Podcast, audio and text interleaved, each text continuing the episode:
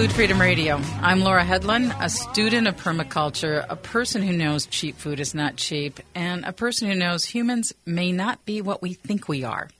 In August 18th, 2012, there was an Economist magazine, it was the front page of it, and it had an article, and one of the questions it asked in this article is, What's a man? Or indeed, what's a woman? And it says biologically the answer might seem obvious, but a growing band of biologists see people not just as individuals, but also as ecosystems. Uh, think about it. A healthy adult human has some 100 trillion bacteria in our gut alone.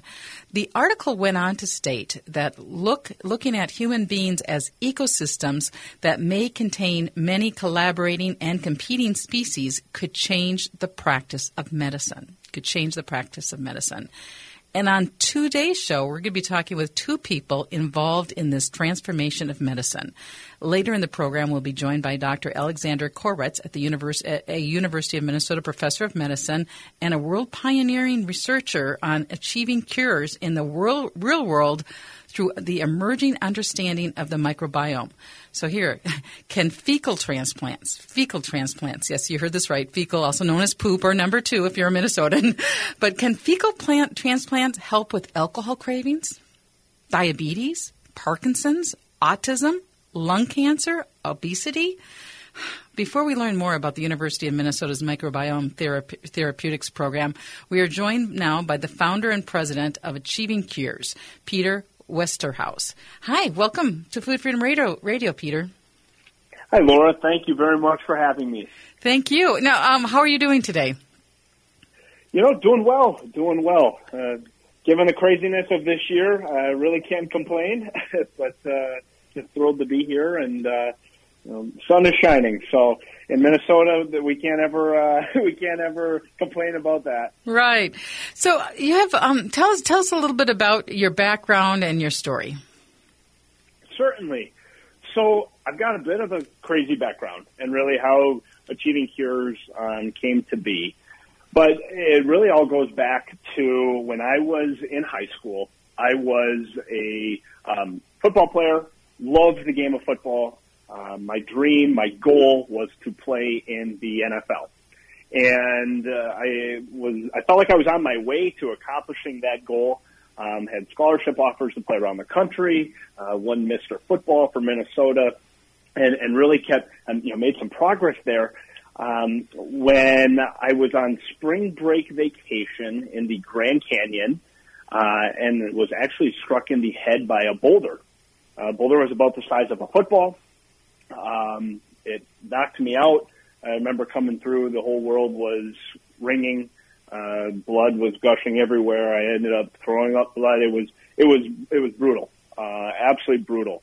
And, you know, fast, fast forwarding, uh, that part of the story a little bit, um, ended up having a, a skull fracture, um, was hammered with antibiotics, and, and really the doctors didn't think I was going to be able to play football again. Well, I tell that part of the story because I do think it's an important piece.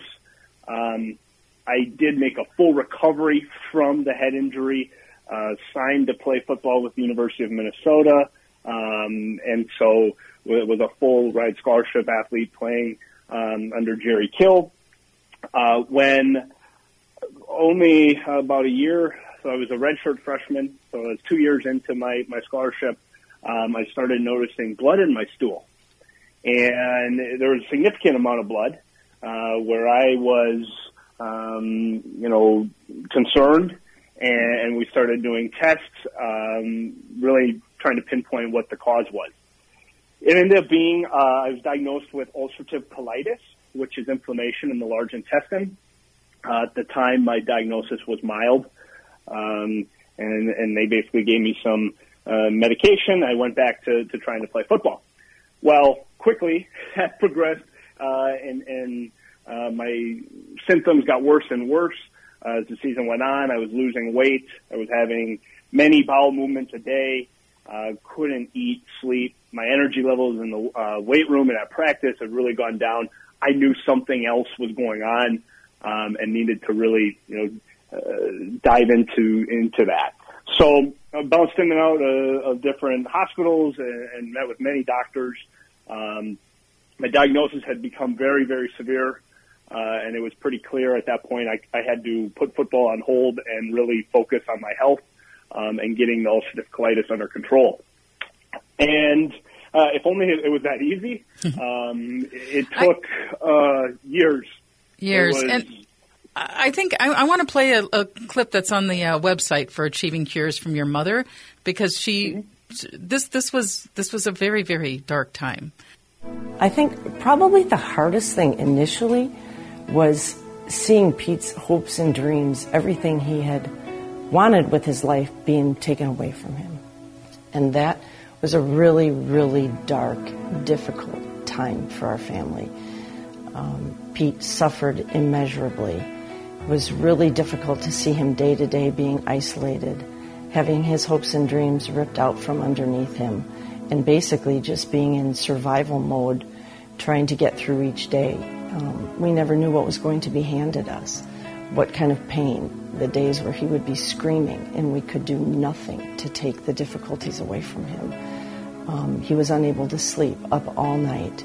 He was going to the bathroom 30 to 40 times a day. The emotions, a kid that had been really positive was angry, was despairing, was hopeless. We all were, understandably so. Um, were there days we were going to have to go to the hospital again? It was just a really, really isolating, dark, helpless, hopeless time for our family. So, uh, so you went from a 236 pound linebacker to 146 pounds. And what type mm-hmm. of medical solutions were out there to help you? Yeah, so I you heard in that clip was going to the bathroom 30 plus times a day, blood in my stool. I I was desperate to try anything. Um, I started, you know, I did a bunch of uh, different biological treatments. I did chiropractic work. Um, I uh, saw some doctors r- around um, things with my brain and my head, uh, connecting back to that head injury potentially. Uh, different diet, yoga, meditation. I, I tried it all, Laura. I really did. Um, I was just, you know, I was desperate and, and trying to find uh, a solution to help. And, and really, it was in that time uh, that I learned about fecal transplants and taking uh, donor stool that's thoroughly screened, uh, transplanting it, and then in hopes that those microbes will regenerate um, in, in my large intestine and help bring down the inflammation. So I learned about this treatment. It seemed to make sense, and I'm not the, the brightest tool in the shed, but it, it just seemed like it, it made it made good sense to me. And um, was connected then with the University of Minnesota, um, was able to go on a on a regimen and try this tra- this transplant, um, where we saw really really uh, positive results. And now, at that time, how did the transplant work? So it was a colonoscopy. So I would do all the colonoscopy prep, um, and then uh, they would transplant it that way. And I'm going to jump to what we were talking about in the second half of the show. Now, now people can do it in pill form. yeah, yep. Which is has come leaps and bounds, leaps and bounds. Okay, so what what first happened when you after you did the, the fecal transplant? How did how did this work? Did it mm-hmm. was it an overnight success or? No, not not at all. Actually, um, it was it was very slow.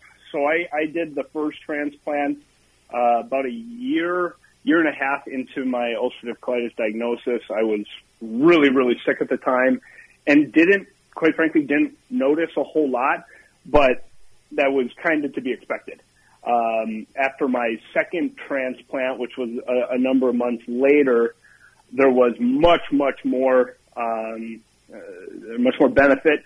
Um, I was really sick going into that transplant. Well, they ended up finding out that I had Clostridium difficile, which is a superbug uh, I had the fecal, the second fecal transplant.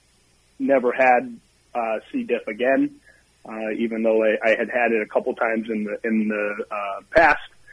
Um, so that second one is when I started to, to notice and feel better, and then I did a third one, um, and there was noticeable healing throughout my entire large intestine, uh, except for one small area that was still highly inflamed.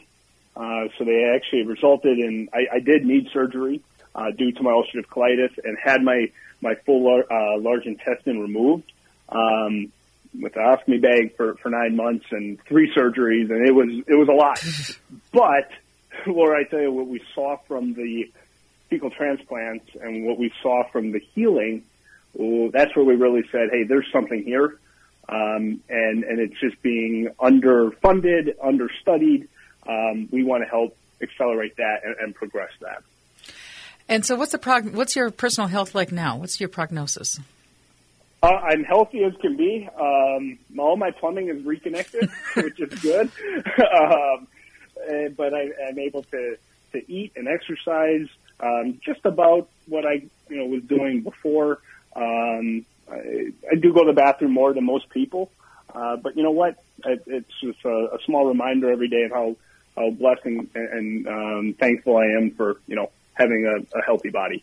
And now you've taken. That's why we're going to take a break soon. But you've taken your, you know, this horrible experience that you've that you've had, and you've created a nonprofit that will explore that, that that's working on how to achieve cures with this emerging understanding of the microbiome. Um, and that's that's just so fascinating. I um, um I, I, love the line in Hey Jude, take a sad song and make it better. And uh, I love stories of resilience. So um, I'm looking forward to learning more about you and also about the Minnesota Microbiome um, Therapeutics Program. You're listening to Food Freedom Radio on AM 950, the progressive voice of Minnesota.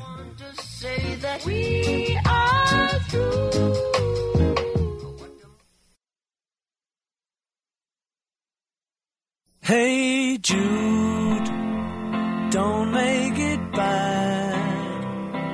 Take a sad song and make it better.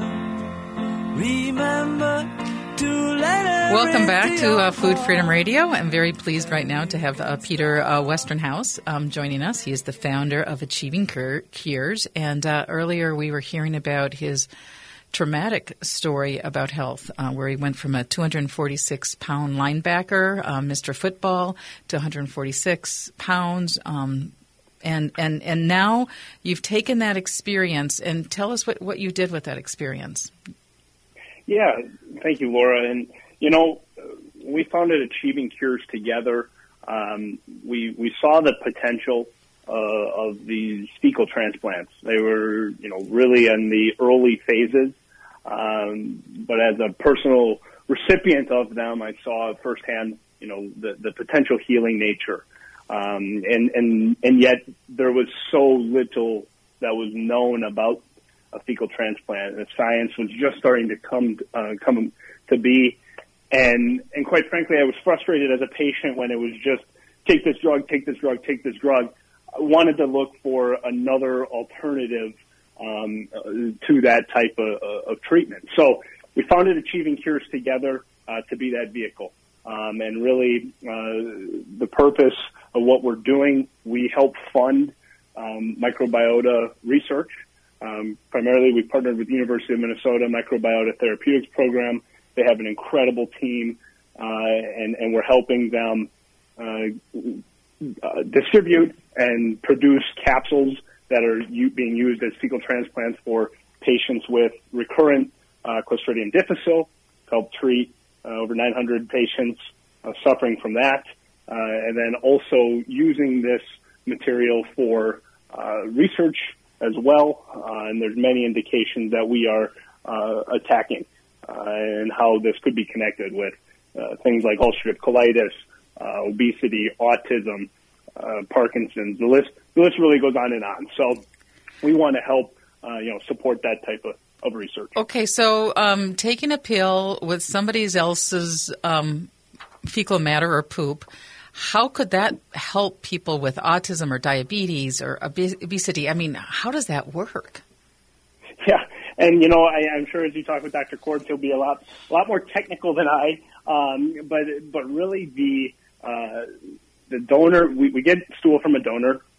Uh, they're thoroughly screened, obviously, um, and they have to go through a rigorous testing to make sure that they can donate stool, and then extract the microbes. There's you know trillions of living organisms uh, in this stool. Uh, taking those, putting them in a capsule, and then as the, the recipient uh, takes the, the capsule, these microbes um, will, will, will, the hope is regenerate in that person's large intestine. Um, and, and we're just you know, beginning to learn of the effects of the microbiome on your overall health and how it's connected with your brain um, and whatnot, and how more diversity you have there, um, you know, will that lead to a healthier person? So uh, there's still a lot of work that needs to be done, and I know there's people that are skeptical about it, but it's made great uh, great progress. Yeah, and again, I'm going to go with that sentence from the Economist magazine um, writing about the microbiome in 2012. Um, um, looking at human beings as ecosystems that contain many collaborating and competing species could change the practice of medicine. Mm-hmm. So I want to hear your personal story about how you founded this a nonprofit to support this work. This is is this something you is this something you did to give back? Yeah, you know there were so many people that helped me along the way. Uh, you, you're really you're overrun with it. Uh, people that uh, maybe it's just w- simple words of encouragement, or you know through prayers or, or gifts or however they could help. It was it was absolutely incredible the outpouring of love and I wanted to do whatever I could, um, really to uh, to give back to others. There's a, there's a lot of people suffering from a lot of a lot of different things, um, and looking at this as a potential vehicle to help help many. And, and you know, a lot of people have been interested in how can they help achieving cures together, and how can we you know raise money and awareness and and um, you know ultimately help people um, and and then find cures. Right, because now um, uh, in uh, microbiome, is, uh, th- these treatments are only uh, uh, medically recognized for one condition. Fecal transplants mm-hmm. are medically recognized for only one condition, but it could be used mm-hmm. for more. Uh, oh, you were one of the yeah. first too that had it used for the condition you had, correct? Yeah, I, and I was really a, a trial, my own little trial, really. Um, so it's recognized right now for Clostridium difficile, recurrent Clostridium difficile uh, which is a superbug. Um, but there are many trials uh, at different academic institutions going on right now for things um, such as autism and, and ulcerative colitis and, and whatnot. And um, so, what when we go through really difficult times, are there? Did you find gifts and with those difficult times? Oh, absolutely. Um, you know, everybody will go through challenges in their life. Uh, it really does make you take a step back, um, refocus, and, and really notice. You, you notice the all the gifts around you every single day. Uh, it can be the littlest of things, uh, from enjoying a bite to eat. I mean, when I was at my sickest days, I couldn't eat anything uh, without you know having a upset stomach or going to the bathroom, and and so it's little things like that, or a good night's sleep, um, little things that we can so easily take for granted. Uh, you know, they just kind of pop. They're so prominent uh, after coming through an experience of, of difficulty. So, give us some more information about um, the organization achievingcures.com. Yeah, so uh, again, achievingcures.com. Um, that is our website, and we, you know, we periodically will be posting different blogs on there. We have uh, uh, webinars as well, where we have doctors come in and, and talk about uh, updates in their research. Uh, really encourage any any of your listeners to, uh, if you're interested in uh, learning more, uh, to connect with us. Our contact information is on there. Um, you know, obviously, we and we always appreciate any donations as well. Okay. And um, tell us next, we're going to have Dr. Alexander uh, but tell us what impact did he have in your life? Dr. Khoruts has has made uh, a, a, larger impact, Laura, than I can simply just say over over the you know on the show here today. Um, he's not only someone I look up to, but he's a, a friend, um, and he is a pioneer in, in, this field. He has helped so many people and so many families um, he, he's arguably the most uh, amazing, one of the most amazing people I've ever met. So um, I'm, I'm glad he's able to, to join the show. Cool. And so, what do you see as the future? What do you think this this uh, the the under? I'm just going to say it. An understanding of mm-hmm. us as uh, ecosystems is rather. I mean, uh, how do you see the future? You know, I think we are just scratching the surface right now. Uh, I think there are going to be uh, advancements made in this that are going to absolutely be mind blowing um, in, in, a very short amount of time here. This is, uh, in my opinion, this is the new wave of, of medicine, um, and I, I, think we're just starting to scratch the surface, but we're um, you know on our way we to, to finding cures. So, do you miss being a football player? Absolutely, I miss that. Uh, that was my, you know, my, my love and my uh, my dream. But paths change, and and I'm I'm I'm really happy where I'm at right now.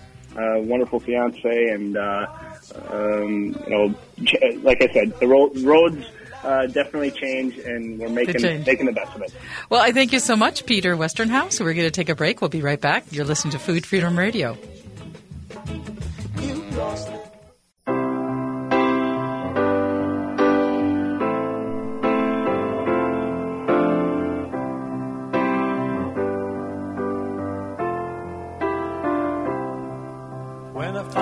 Welcome back to Food Freedom Radio. I'm Laura Hedlund, and very pleased right now to have um, University of Minnesota medical professor and a leading researcher in the microbiome, Dr. Alexander Khoruts. Welcome to Food Freedom Radio. Hello. Hi. Um, so we just had a wonderful conversation with with Peter, who was facing an incredible medical condition. He went from being a 236 pound linebacker to 146 pounds, and his life was transformed by fecal transplants. That might okay. seem really surprising. Did I say that accurately enough? That sounds good, except I don't like the word fecal transplant. Okay. Yeah, I know. Most we people probably wouldn't like that, that word fecal. Like. I know it, it's, it, but okay. So, what word would you prefer to use? We call it intestinal microbiota transplant. It's a bit of a mouthful, mm-hmm. uh, but the uh, proper name that was uh, given to this back in 2011 was fecal microbiota transplant. Okay. Which is already kind of a historical thing. But some, so what's being transplanted is the microbiota, that is the microbial community. You can't transplant feces. Mm-hmm. That's not what engrafts. It is the microbes that engraft. The fecal was only describing where these microbiota comes from. But somehow, because of people are unfamiliar with that word, it gets cut out and it becomes fecal transplant. And people, uh, particularly in journalism, but also in medicine, have uh, run away with this term.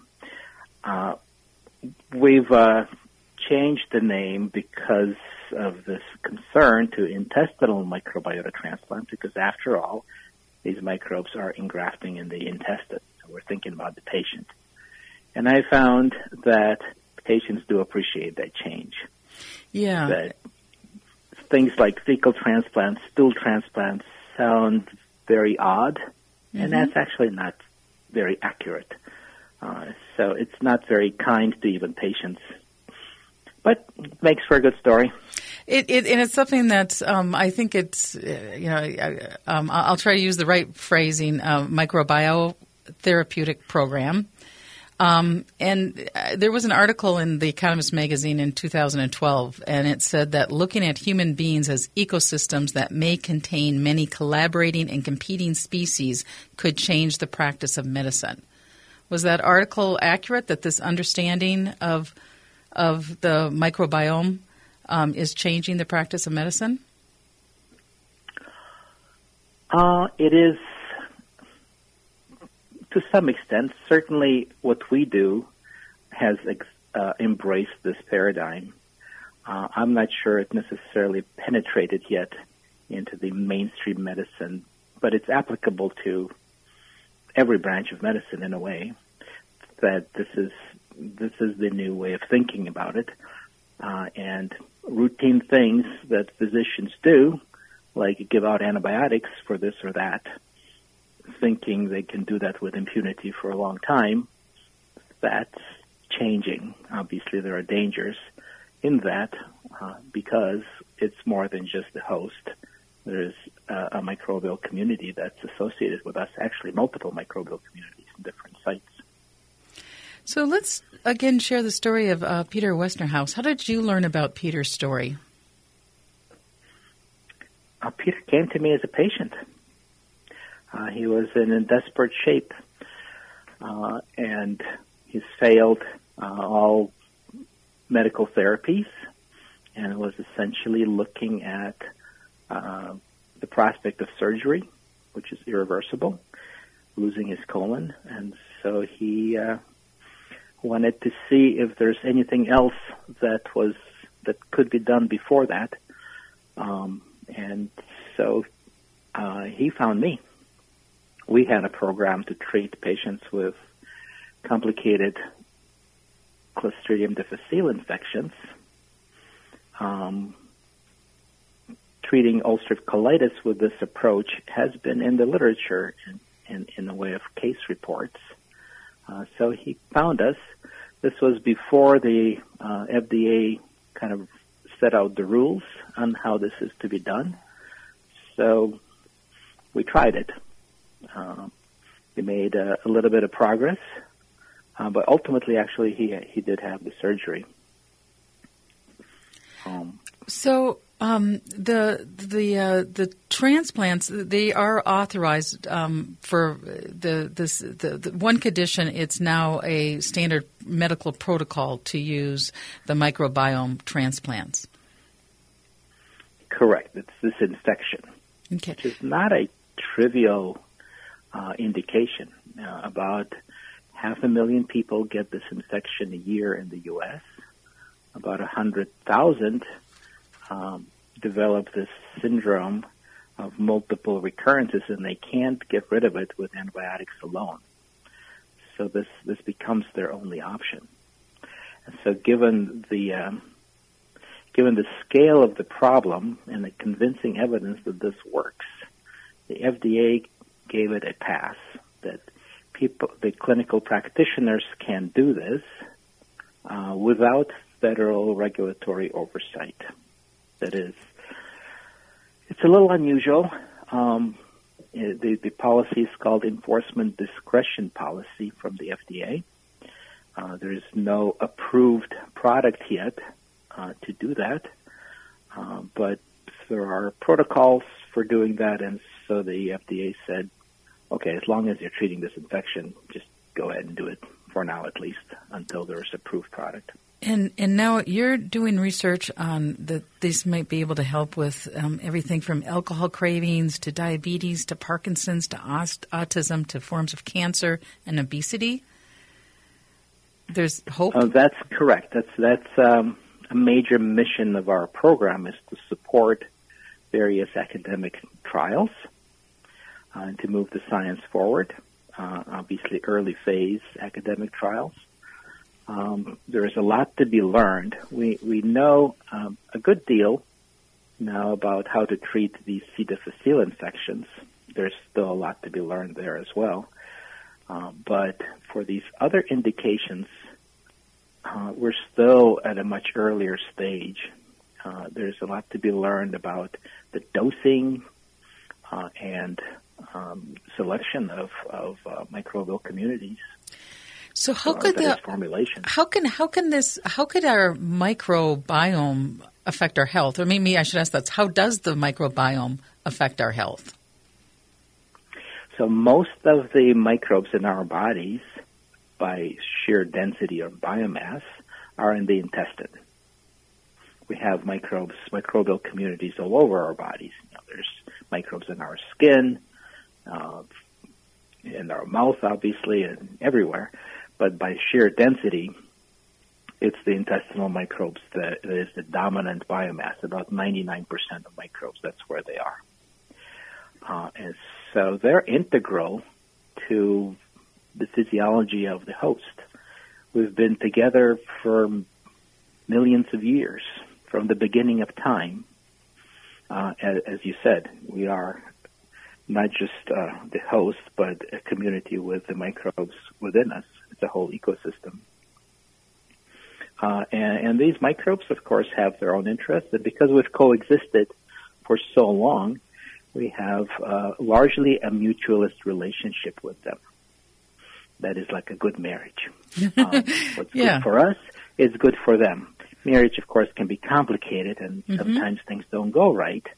Uh, and so what happened in um, the last century is kind of like a bad marriage or a marriage gone wrong.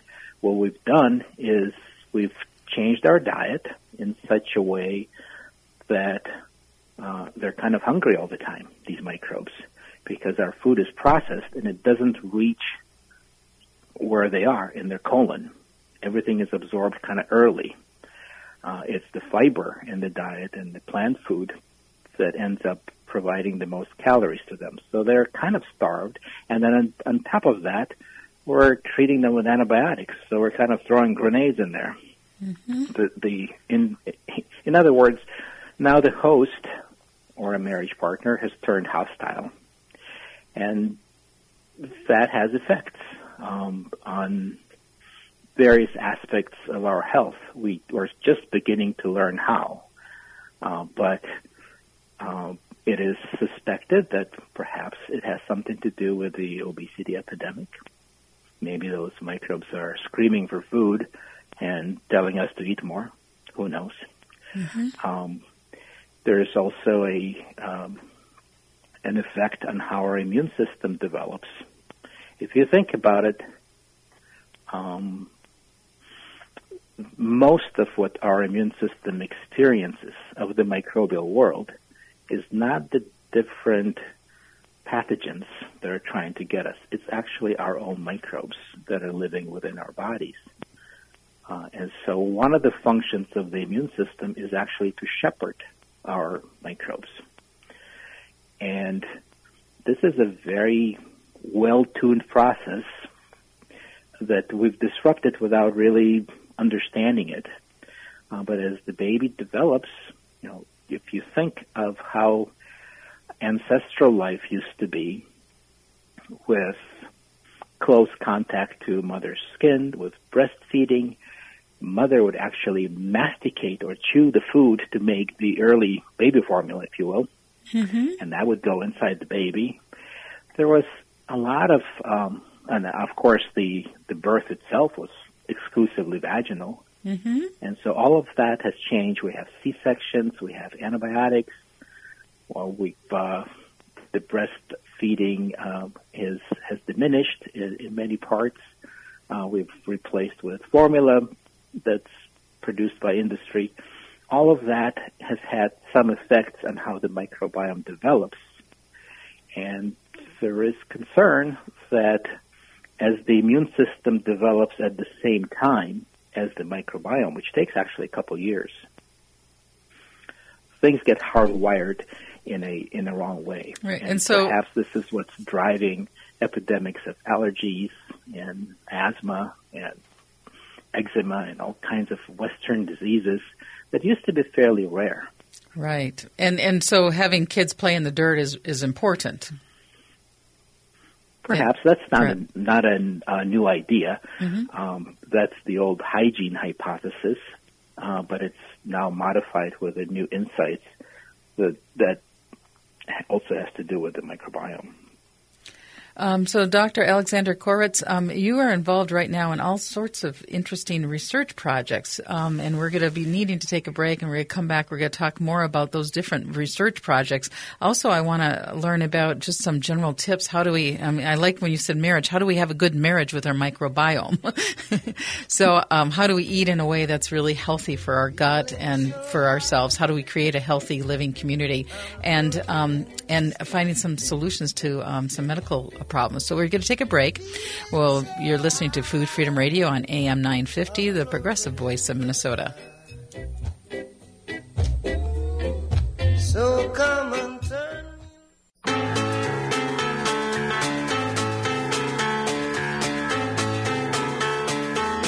Welcome back to Food Freedom Radio. I'm Laura Hedlund, and very pleased right now to have Dr. Alexander Khoruts with the University of Minnesota's Microbiome Thera- Therapeutics Program. He's also a professor of medicine joining us now. And um, so, the microbiome.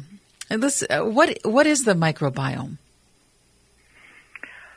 The, well, most people think of it as the collection of all the microorganisms that are present in in uh, any microbial community. probably a more correct term is microbiota. It's a little less familiar to people. Microbiome technically refers to all the DNA that we can look at when we study a microbial community. The microbiologists over the last century had to grow individual microbes in the laboratory in order to identify them. Turns out the great majority of them, we don't know how to grow them in the lab. They like to be together. They like to be as a community.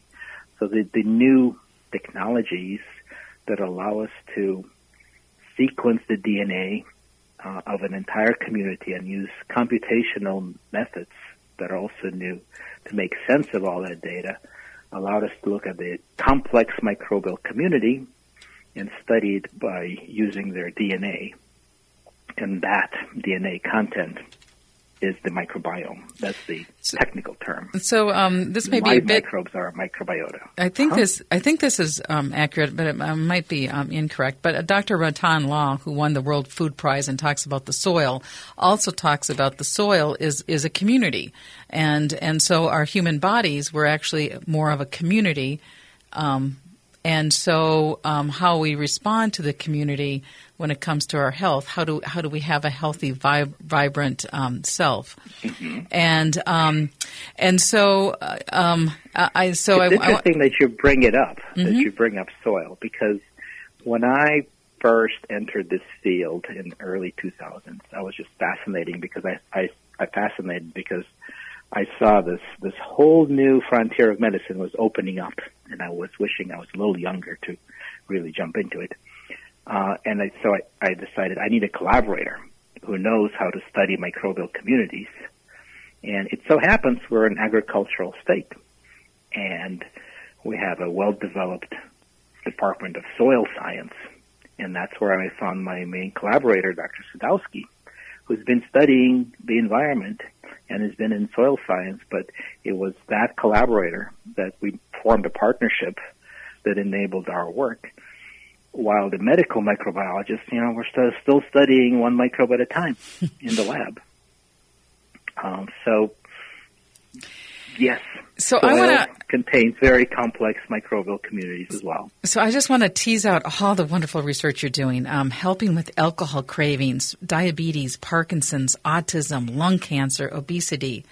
Just give us a, a, an overview of, of, of what's happening now in some of that cutting edge um, science. Uh, so these are all early trials. They're FDA approved. Uh, these are different diseases, uh, as you said. It, ulcerative colitis, that's a disease that Peter had. That's inflammation in the colon. We don't know why it happens, but somehow it does.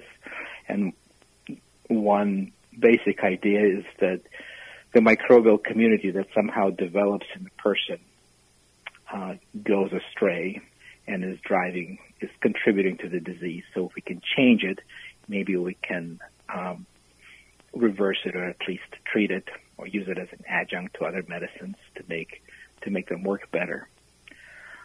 That's one idea, and, and there are actually trials um, that are already published that do suggest some promise in this area. There's a lot to be learned, though, as to how do you select the best donor, what is the appropriate regimen, uh, how many doses, over what period of time, do you need to repeat it?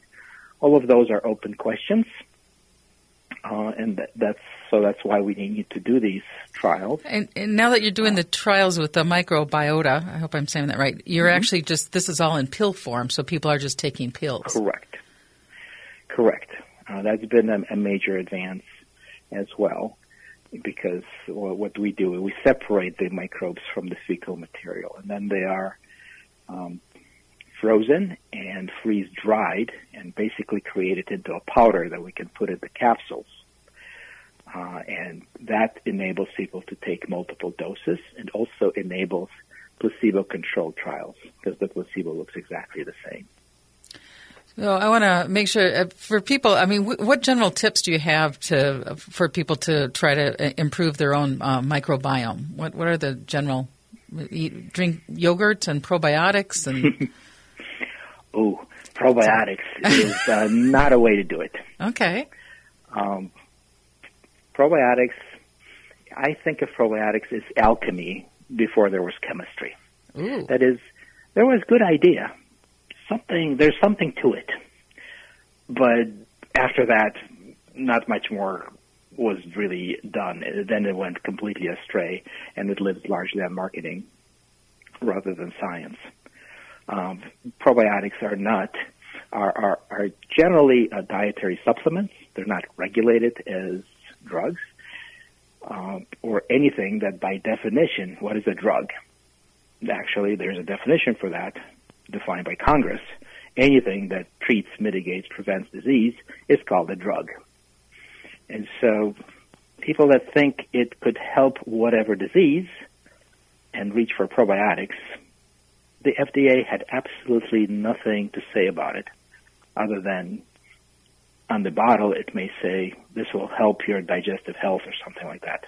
Mm-hmm. That's allowed, but it is also meaningless. Uh, there is some data that actually show that probiotics can make things worse. Wow. Like a common indication for probiotics that physicians may believe is that after you take antibiotics, why don't you take probiotics after that to replenish your good microbes? That is totally not right. They don't replenish anything. They can actually interfere with normalization of your gut microbiome. Well, you know, at this point, I know you and I could talk for hours to try to understand this, but Uh-huh. we're down to our last minute. In brief, Okay. what do you what uh, what tips do you have? Just eat a lot of raw fruits and vegetables that are from healthy soil.